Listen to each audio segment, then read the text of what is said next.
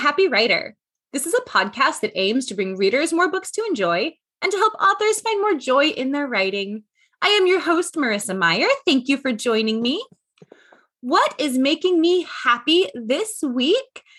Uh, so, a couple of months ago, I was on a podcast, and one of the questions that was asked was, What is my favorite smell or scent? Um, and my answer is that I really love the smell of almond extract. Um, and I had mentioned in that interview that there was like some soap. I don't know what the brand is, but occasionally it'll like be in a restaurant bathrooms. And I'm just like, I love this smell so much. I wish that I knew what it was. Um, well, thanks to Bethany Finger, who has been a previous guest on this podcast, and she is the host of the Prince Kai fan pod she emailed to let me know about Aveda's almond cherry shampoo and conditioner. And I got myself some and it smells so good. And every time I wash my hair now, I feel super, super pampered and special. And it is truly like my favorite smell in the world. Uh, so thank you, Bethany. I love it. It's a small, silly thing, but those are sometimes the biggest things. Of course, I am also so happy to be talking to today's guest. She holds a BA in creative writing from San Francisco State University, and her debut YA novel, The Bone Spindle, came out earlier this month. Please welcome Leslie Vedder. Hi, I'm so excited. Thank you for having me. I am so delighted to have you and get to talk about fairy tales, this really super, super fun fairy tale retelling. I can't wait to tell people about it. Oh, thank you. Um, just to start, congratulations. I know the book has been out for a little while now. How's it going? How are you feeling? It's been so exciting. This was my debut book, so I had no idea what to expect. And I'm kind of shy and kind of an introvert. So I don't think I've ever talked to so many people online, ever. yeah. Did you? So, I mean, I know COVID is still a thing. Were you able to do like any in person events or has it been all virtual? I was able to do an in person launch with another author who debuted on the same day, actually, Meg Long and Cold the Night, Fast the Wolves. So that was amazing to have another author there to chat with. Yeah, no, that is, that really takes the pressure off. It does. And she was amazing and like was able to lead the conversation and like throw me a rope when I got in trouble. So nice. Um, so to get started, one question that I start with for every interview is I would like to know your author origin story. How did you get here to having your debut novel just published? Ooh, that's a really good one. Um, it's a little cliche, but I was definitely one of those kids that always wanted to be a writer. I loved books so much as a kid. My dad would actually read aloud to my sister and I every night before bed. And I remember loving like The Hobbit and The Lord of the Rings, and fantasy just carried me away. And honestly, what I fell in love with the most was characters. And so, long after I had finished a book or was supposed to be in bed and sleeping, I would just lie there dreaming up more adventures for these characters to go on. Like, I never wanted it to end. So you can imagine how excited I was when I found out that I was not the only person who did this. And there was this thing called fan fiction that existed where people had gone on and all my favorite characters had adventured on and, in fact, changed genres and fallen in love with all sorts of people. And so I would say fan fiction was sort of this wonderful moment for me for finding out everything that writing and characters could be. And so I was a fan fiction writer. And um, actually, to take an aside here, I, I, met my wife in high school and we used to write fan fiction to each other all the way back Aww. in high school. And so uh, when I uh, started writing my own original work, I wanted to take all that love I had for fan fiction and characters and put it into my original stories too. And so, like many authors, I have many projects that I didn't finish, many half done, many projects that didn't go the distance, but sort of things finally came together for the Bone Spindle. And I could just feel that I had the characters of my heart and like the story I really wanted to tell. And that is ultimately the book that uh, I debuted with. I relate so much to everything you just said. I feel like we are clearly kindred spirits. Um, I also was like really into the fantasy and used to lie awake dreaming about things. And I also wrote fan fiction. And yeah, we could be best friends. What fan fiction did you write? What fandom? You know, I was an anime fan, like hugely in high school. And so definitely like all the big ones like Sailor Moon, Gundam Wing, Naruto. And then like on the side, there was definitely like some Xena and some Voyager going on too. I love Leslie. I was also into anime. Sailor Moon was my jam. Oh, we could have yeah. been running in the same circles and we don't even know. Right? I do think about that, that like some of the fan fiction online, like because everyone has a different name might be some author I know now. Yeah, right. No, it's, I mean, doing these interviews and asking this question, there are so many published professional writers who got their start in fan fiction. And I think for a long time, people were a little embarrassed to say that. But now it's become so common that we're all just like, oh, you wrote fan fiction? Me too. Right. Um, and I, I think that's really encouraging for aspiring writers to hear. Like it is absolutely a stepping stone to becoming a professional writer if you choose it to be. Oh, yeah. It taught me so much. I mean, especially for a while there, I really did think of fan fiction writing as totally separate from like, I don't know, serious writing. But honestly, when I thought that way, I found that my serious writing was like quite honestly, sometimes it even bored me. Mm. Like that was bringing too much like weight to it. And I was like, no, all the things that I love about fan fiction should totally be the things that I bring to the writing I'm doing for else. They're not separate at all. So like definitely you you've got to learn how to do some of the the world building and the characters, you know, when you do original work. But I think fan fiction is a great way to learn how to how to write what you love. Yeah, no, you're so right. And I that's so funny. I just had a, an Instagram live this morning and we were talking about um, like bringing joy to writing and finding joy in your writing. And obviously, the Happy Writer podcast, like this is part of my brand. Like, I just think it's really important for people to find joy in this thing that we do and that we spend so much of our time doing. And I think that's a really important part of the process, at least for me. Um, and I had never really made the connection to fan fiction, but just listening to you talk about it, it's like, you're right. Like, I got my start writing these stories that was for pure joy. Like, there was no pressure at all. It was just something that I love to do. And now I'm wondering how much like that has now carried into why I just find writing to be so much fun, even to this day. Oh, I do. I love that. How do you think that fan fiction and writing fan fiction impacted not just like your your style and your voice and your craft but on like a career level or like how you face writing professionally. Do you think that writing fan fiction um had much to do with that? You know i think that like all writing is writing that teaches you something. And so you know whether you sort of start in fan fiction or short stories or you know even just trying out that that first book i feel like there's some things you can only learn by doing.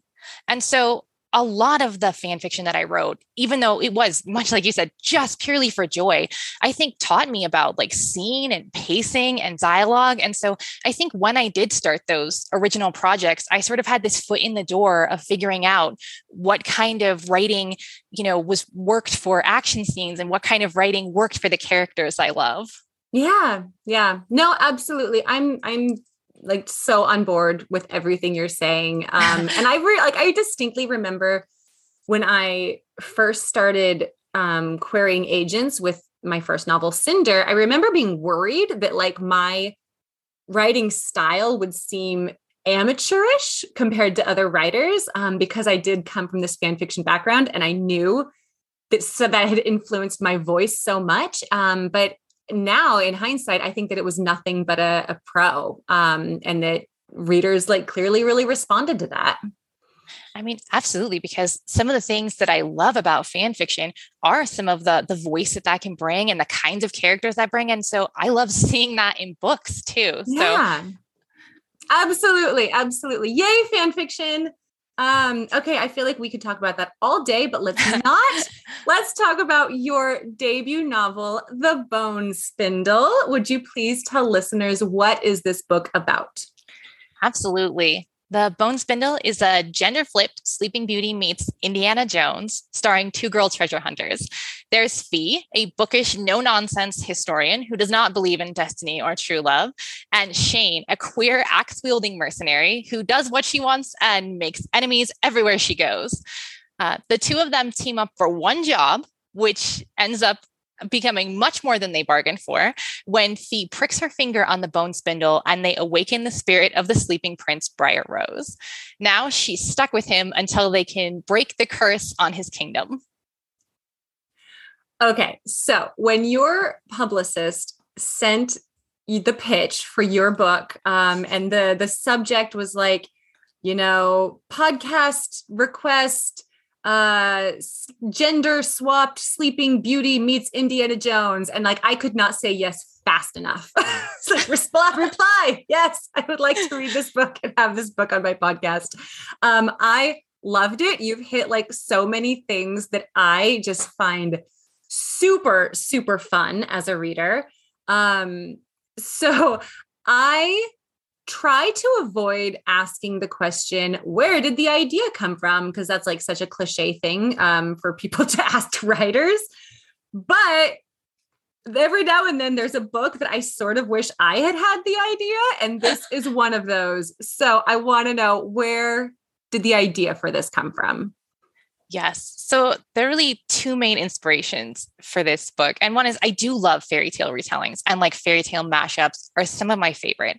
And I've always really loved Sleeping Beauty. But rather than like Sleeping Beauty for herself, I think I've always just loved the vibes of Sleeping Beauty, like the forest of thorns, the spindle, the single drop of blood. There was just something very magical and very exciting to me about that sort of backdrop. And I was thinking about like Briar Rose being asleep for 100 years and maybe actually sleeping that entire time and how that would sort of make him a relic, you know, and just something that was lost to history. And that is when I definitely had this idea of treasure hunters and Indiana Jones. And so I am very much a fan of like Indiana Jones, The Mummy, Tomb Robber. And so I also think of this book as my love letter to like those big action adventure movies that are almost like one long chase scene from start to finish and so the these two ideas like colliding was really where the bone spindle was born.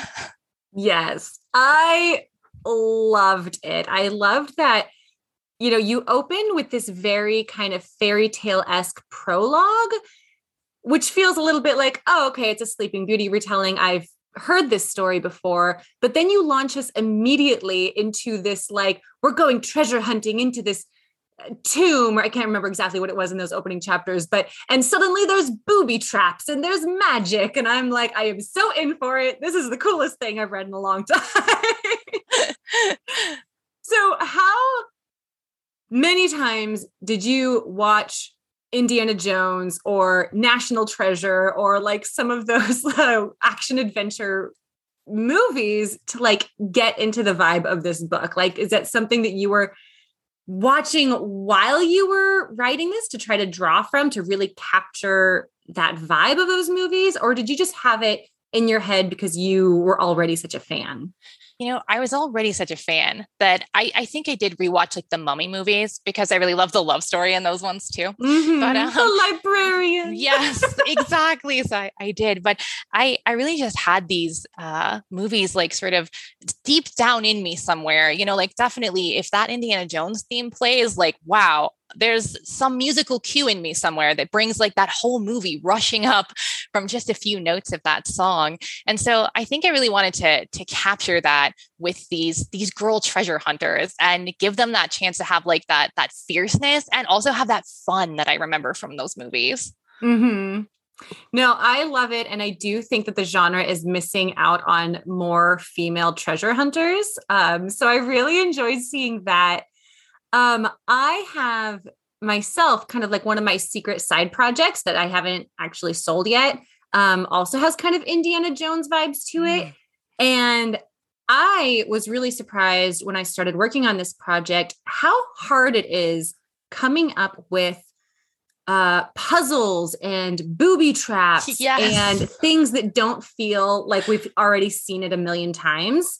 Um, how did you go about doing that? Because I felt like you tackled it really well. Absolutely. Actually, that was one of the harder things. When I first started writing this book, I thought that the traps would be much easier uh, to write because I had seen all these movies. But I quickly realized that, like, writing a trap is so much different when seeing one and having a Mhm. visual medium to work with. And so, actually, one of the things that I did when I was thinking about the traps in the bone spindle was I positioned Fee more like a detective. I really thought about the way I love how detectives can work in books. And so each trap I took on as sort of a mini puzzle that would have like red herrings and misdirects. And Fee would be like a detective of ancient ruins with all of these different like foreshadowed elements and like get to the end and solve it the way a detective does. I love that approach. Was it, I mean, talk me through a little bit more because I agree that so many of these these booby trap type elements um, we are familiar with because of the movie media. Uh, and it is hard capturing that in the written word. Like, so once you had kind of established uh, what the actual puzzle was going to be and what were some of the clues that Fee was going to come across and how she was going to solve it, um, like how did you then go about actually putting that down on the page if if that's not too Oh. confusing of a question to answer no, definitely. Um, so one of the things about the puzzles when I was like coming up with them is um, there's basically a scene uh, somewhat near the beginning where they're entering into this old manor house and there are you know some different puzzles and one of them involves a room that has different keys you have to choose from in statues and one of the things that went into the writing of this like was a moment where you're going to have to choose the right key is i have two points of view in this book and so there's Fee, who, like I said, is sort of the brain, and Shane, who's sort of the brawn. And so I tried to sometimes use the different point of views, like Shane, who's, you know, not so familiar with these traps. I went ahead and came from her point of view so that she would have kind of no idea what was going on when we went into this room and less of an idea of what might be the best way to get through this trap and kind of be a surrogate for the audience to see, you know, how Fee went about solving this instead of needing to be inside of Fee's head the entire time, which I thought might be a little difficult. And so I really enjoyed having two different points of view in this book to sort of be able to hide some information and reveal some information at different points. And I think that really helps me with keeping the traps dynamic. Yeah, no, that's such an interesting point. Um, and I will say, even as you you bring up that scene with the the keys and the four statues, like I feel like I watched that scene in a movie. Like I, I feel like I've seen it, not just read it. Um, so that that must mean that you did a great job. that makes me so happy. Um, so let's talk about more about your two main characters, Fee and Shane. Um, I couldn't help feel like as I was reading this book, if if this book, if the Bone Spindle had come out 10 years ago, you and I would have been on all the same panels at all of the writing conferences and the book festivals because I was always getting put on the fairy tale panels and the quote strong female characters panels um, which is like anybody wanted to talk about in 2012 um, but you know i kind of say that tongue in cheek you know strong female characters but at the same time you do have two wonderfully different unique and complex heroines um you know kind of spearheading this story so talk to me a little bit about where these characters came from and what was your approach to developing them Yeah. So one of the things I thought about right from the beginning was I knew I wanted a pair of girl partners. And so some of my favorite kinds of partners are those partners who like, you know, can't even stand each other at the beginning, knock heads a bunch, and then by the end they would die for each other. And Mhm. so, you know, definitely the the Falcon and the Winter Soldier, Jack and Daniel, if you're a Stargate fan. And so I knew I wanted them to be like have these big, rough around the edges personalities and be like total opposites. And so I would say I kind of came up with their characters at the same time. And I was thinking a lot about their interactions when I came up with them. And so, you know, Fee is definitely the sort of, sort of more Indiana Jones character. And that character did always have like this side of bookishness, but I really wanted to take that bookishness and and push it up because I think I've always just been a book lover. And whether it's like Belle or, you know, the character from the mummy, I've always loved the librarians and the bookish characters so much. And then you know, Shane, in order to be the opposite of that, I wanted her to just be able to let loose and be this character who was up unapologetically herself at every moment, just like stomping around the book and doing whatever she wanted. No, absolutely. And they play off of each other so well. And I really love when we can have multiple female characters in a book that are, you know, powerful and empowering characters but for totally different reasons you know and and to show that you know there was an era in which like the Katniss character was that's what we think of as strong girls strong females um and then there was the Hermione era and you know that's a strong female character um but I love when we can show that there's so many different types of strength there's so many different ways that you know, girls can be strong and they should all be embraced and all be credited for what they are. I do love that too. And I do love it when, because you're right, sometimes it feels like we get stuck in one archetype at a time instead of being able to like have a whole mosaic of different characters with different flaws and different strengths playing off each other. Yeah. Um, at the same time, even though you know you could easily say okay so fee is the the bookish you know kind of nerdy intellectual one and you know shane is the all the brawn and the muscle but that's totally not all that they are. Like you really did develop them into characters that have lots of really interesting layers and the more that we get to know them just the more and more authentic they become. So what was like what were you thinking about as you were developing them to kind of uh, stay away from these cliches that they so easily could have become. Yeah. For me, for these two characters, it was about developing their backstories and their flaws and making sure that they had these backstories that really made sense and made them who they are. They both have a past, very different reasons that they're leaving behind. And I think that those flaws that they have really help connect them to each other and really help the readers connect to them too. Yeah, I mean, I think that part of character development, it's so important to be able to show flaws in a character. Um, I know like one of the the biggest pet peeves for me is when you come across a character who just seems so annoyingly perfect. Yes, definitely. And you when you've kind of already high, touched on it a little bit, this idea that you know, you have these uh, kind of like three different relationships developing over the course of the story. Um, both of these girls, Fee and Shane, have a love interest. So we've got two kind of parallel romance subplots. Um, and I'd love to talk about that here in a second. But I think my favorite relationship was the relationship between Fee and Shane um, and how you know even though it's it's a, a friendship and a platonic relationship i mean they do just come to care for each other so much. And i think that that's something that we need so much more of in in literature and in young adult literature. And i just loved them. I loved seeing them together. Oh, thank you. And I could not agree more, especially when I was a teen. Like friendships were really some of the most important relationships of my life. And so I really, really enjoyed getting to center that friendship in this book. Do you think that so between writing romance and writing friendship, what are the similarities and what are the differences? How do you go about tackling each one? That's a good question. Um, I would say for me, like when I think of romances, I sort of think of romance like as a big push pull, you know, that like when when feelings are developing and when characters are developing feelings for each other, you know, sometimes those feelings bring them closer together and sometimes those feelings push them further apart. And I think that's true of a friendship too. But I think with a friendship, uh, unlike with the romances, one of my favorite things is that like even when there's a little bit of pushback in a friendship it's okay to knock heads a lot more you know? And so when it comes to the the friendships becoming closer unlike the romances i really like the the way that these two characters can get under each other's skin in the best way and sort of like drag each other into being better people whether they want to or not.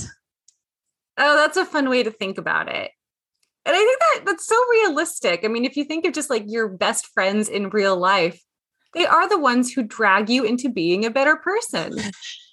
so then going back to writing romance, we've got um, this very kind of saucy romance between Shane and Red, this thief that she keeps bumping into.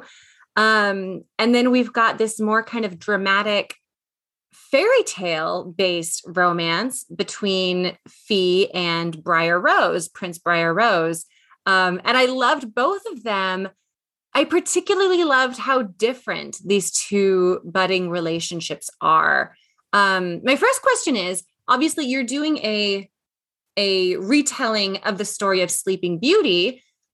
One would normally expect there to be the relationship, of course, between Sleeping Beauty and the prince or princess or treasure hunter coming to save them. Um, but you decided to throw in this additional romance for Shane. Why? Why? What was the reasoning behind that? Yeah. I really loved the idea of having two relationships that could sort of be foils for each other in the book, the same way that the the main girl treasure hunters are foils for each other. But um, I'll also admit that in the very earliest drafts of this book, Red did not have as big of a part. But I had so much fun with her and Shane. Like Red is very much like a femme fatale who, you know, swans in and out mysteriously and she and Shane just had this electric connection when I wrote them. And so she ended up with such a bigger part in this book, mostly because I kind of fell in love with her too. Well, I am so glad to hear that. I also love Red and I love what she does to Shane and how Shane is like so, you know, strong and brave and courageous. And then as soon as Red walks in the door, she's just like, oh, she's so dreamy. it's totally one of those moments where like it is absolutely somebody you know you should not fall for and so it is totally going to happen. You're lost. Yeah. Tell me about writing these two different romances. Was it hard to balance them both in one book? Um and was it difficult to like keep each of them interesting and unique in its own way? Or because they're such different relationships. Yeah so I think that making them very different relationships was, you know, a little easier because Shane and Fee are just such different people that they would just fall for such different people that like the sort of skeptic romantic vibes that Fee has going on with the prince and the absolute like uh as you put it like saucy fiery relationship that Shane is doing are very different. But I, I do think I did struggle balancing them for a long time. You know there, there's a lot packed into this book with all the treasure hunting and a lot of action scenes. And so sometimes I kind of had to, to crack crack open the manuscript and make a little space for each of them to have time with their their significant others with the love stories instead of just being like partners cracking each other up and trying to get the last word the whole time. Yeah, no, I totally know what you're saying and and I agree that it can be really hard sometimes to find space for the romance when you're just like constantly you're on a quest and you're going into tombs and you're running for your life and you know but i also like as a reader i get so much joy out of those little moments where the characters you know start to admit these feelings or really start to come to terms with wow this person is actually becoming really important to me and there's such a, an important moment in the story and for the the character development yeah. I mean, to go back to something we were saying earlier, I do think that's that's one of the things I love the most too. And I do think that that's one of those areas where that that fan fiction background really does serve me and is part of it is like those feelings are sometimes something that fan fiction goes into explore in depth and the chance to like have i think of them as like quiet moments where characters are you know meeting in a softer way is just one of my absolute favorite kinds of love mm. scenes yeah So, on that note, I'd love to hear more about your conceptualization of the prince, Prince Briar Rose, who is such an interesting character. And to my mind, I mean, he's kind of um he stands apart from the rest of the characters you know literally and figuratively in this story there he is physically trapped away in this castle this tower they're trying to reach him and yet we also you know get these wonderful moments of his kind of like ghost like spirit almost haunting Fi and like following her around and just provides for a lot of wonderful moments between the two of them. How did you go about creating him and making him just so dynamic and yet so different from what we normally think of as the sleeping beauty character? Oh thank you. Um, yes so one of the first questions that I sort of asked myself when I was doing a Sleeping Beauty retelling was, you know, how I wanted to bring in the Sleeping Beauty character, the prince in this case, because I knew for sure I didn't want him sleeping the whole time because that would make for a terrible love story. and so uh, I really based Briar Rose a little more off of the, you know, Aurora, off of like the idea of a princess. And I was thinking, you know, what would it be like to sort of have this tragic figure who was destined to sleep for a hundred years and sort of lose his entire past, lose his entire family, and wake up a hundred years later and be waiting to be rescued. And so I think some of the the pieces that I loved bringing in the most for Briar were if you were really stuck in a tower for 100 years, I think you would have this this desire and this curiosity to get out there in the world and to see things and to experience things. And that was one of the, the parts of Briar Rose I had the most fun bringing in because uh, he's really a sweet character mm-hmm. and he really is a dreamer too.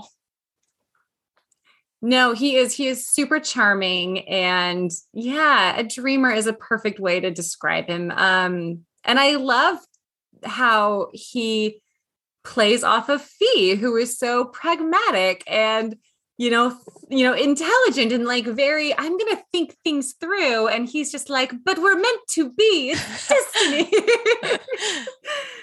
um, so that actually brings me around to a question because doing fairy tale retellings myself, I get asked all the time, you know, what is the process that I go through once I've decided, okay, I'm going to retell this particular fairy tale. How do you decide what to keep from that fairy tale? How do you decide what to change and how much do you change it? Um, and how do you take a story that's been told and told and retold a billion times and yet still make it feel kind of new and fresh? Um, so I get asked that all the time, and I'm going to throw it back to you. What were the steps you went through with this retelling? Yeah. So, like I said, I really loved the vibes of Sleeping Beauty. That was like one of the things that, like, that's just the feeling of Sleeping Beauty and like that Forest of Thorns. And so, I think where I start with the fairy tale is I think of like a few of the central things that I absolutely want to keep. And so for me, that was, you know, the sleeping prince, um, not an entire spinning wheel, but the spindle itself, the curse, you know that forest of thorns.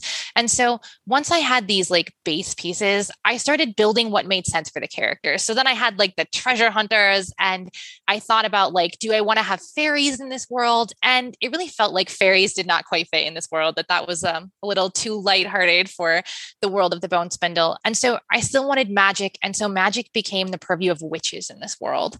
And so i think for me i think of it sort of like a chain that once you have a few first links in the chain you can just start connecting more and more of them to sort of build the world around those those few initial concepts that you love no, I like that image of the chain. Um, and I, I know what you're saying. You kind of start with a couple of decisions, like, okay, I'm going to change this detail and before you know it, that detail grows into another detail, and that grows into a plot twist, and that grows into a subplot. And that's kind of, they just kind of build off of themselves. I do. I absolutely feel like at some point it becomes dominoes. You know, once you have enough of them set up, they start knocking each other over. Yeah. No, I, I love that. Um, my last question before we move on to our bonus round Do you have other fairy tales that you think you're going to tackle at some point? Oh, definitely. I mean, I love fairy tale retellings so much that, you know, especially love gender flip fairy tale retellings. And so some things that again without any spoilers that I played with is I love the Robin Hood one. I know mm. I'm like a sucker for every Robin Hood story ever written. I mean, yes. I definitely love Cinderella. I love oh, I mean, I definitely am going to do more fairy tale retellings. I am happy to hear that. And I also am a big fan of the gender swapping. Um, I'm good friends with Lish McBride, whose um, Curses came out last year, yes. and it's a gender swapped Beauty and the Beast. And I'm like, this is just so brilliant. I love it. Um, all right. Are you ready for our bonus round? Definitely. Tea or coffee? Coffee. So much. Cake or pie? Ooh, I think cake. What is your favorite writing snack? I think I'm going to go back to coffee. Grimm Brothers or Disney? Ooh, I'm going to pick the Grimm Brothers. Would you rather be a princess or a treasure hunter? Treasure hunter. Battle axe or magic spells? I want both, but I'm thinking like probably magic spells is better for me. what is your personal mantra? Wow. I think this one's a little odd, but one of the the personal mantras that I use to tell myself that you know everything is is good and everything is all right is that like you can always edit everything. Mm-hmm. What is the first thing that you ever wrote? So, all the way back in like second grade, I wrote a book about a princess being stolen by a dragon. And I think I still have it full of crayon drawings somewhere. I love that. That actually sounds like a really great story. That sounds way better than the first story I wrote. what was it? oh, I wrote one about a little girl named Rosie who falls into a rose bush and like meets a bunch of magical rose creatures. Okay, but that's like actually really imaginative. Yeah, I don't know. Oh, maybe, I guess. I guess it's kind of Alice in Wonderlandish, which, you know, I feel like both of our stories, they really just like set the tone for everything that was to come. right. There's definitely a theme there. Yes. What book makes you happy? Oh, I have two answers here. One of my all time favorite books is Dealing with Dragons by Patricia C. Wrede. And every time I reread that, it makes me smile. It's such a great mashup of fairy tales. Um, and then recently, I had that book launch. And the other book that I launched with is Cold the Night, Fast the Wolves. And it is phenomenal. It is an Iditarod race meets Mad Max if it all took place on the ice planet of Hoth and what? it is as awesome as it sounds. Huh, that sounds incredible. What are you working on next? So, The Bone Spindle is a trilogy. So, I am currently working on editing book two, which has more romance and more traps and more snarking for Fi and Shane. Yay! I'm so excited. Lastly, where can people find you? Um, so my website is just leslievedder.com and it has like all my socials and everything. And if you want to see adorable pictures of my cats, that would definitely be Instagram, which is at leslie.vedder. Awesome. Leslie, thank you so much for joining me. Oh, thank you. Thank you so much. I was so nervous, but you I'm sorry, you kind of cut out there. Oh. I heard I was so nervous and then nothing. Oh no, I'm saying I was so nervous, but you were so great. Thank you. Oh, thank you. Oh, that's funny. I'm like, I'm sorry. Could you compliment me again? Readers, be sure to check out The Bone Spindle. It is available now. Of course, we always encourage you to support your local indie bookstore if you can. If you don't have a local indie, you can check out our affiliate store at bookshop.org slash shop slash Marissa Meyer. Next week, I will be talking to our very first memoir author, Nancy Balbirer, author of Almost Romance, just in time for Valentine's Day. If you're enjoying these conversations, please subscribe and follow us on Instagram at Marissa Meyer Author, and at Happy Writer Podcast. Until next time, stay healthy, stay cozy, and whatever life throws at you today, I hope that now you're feeling a little bit happier.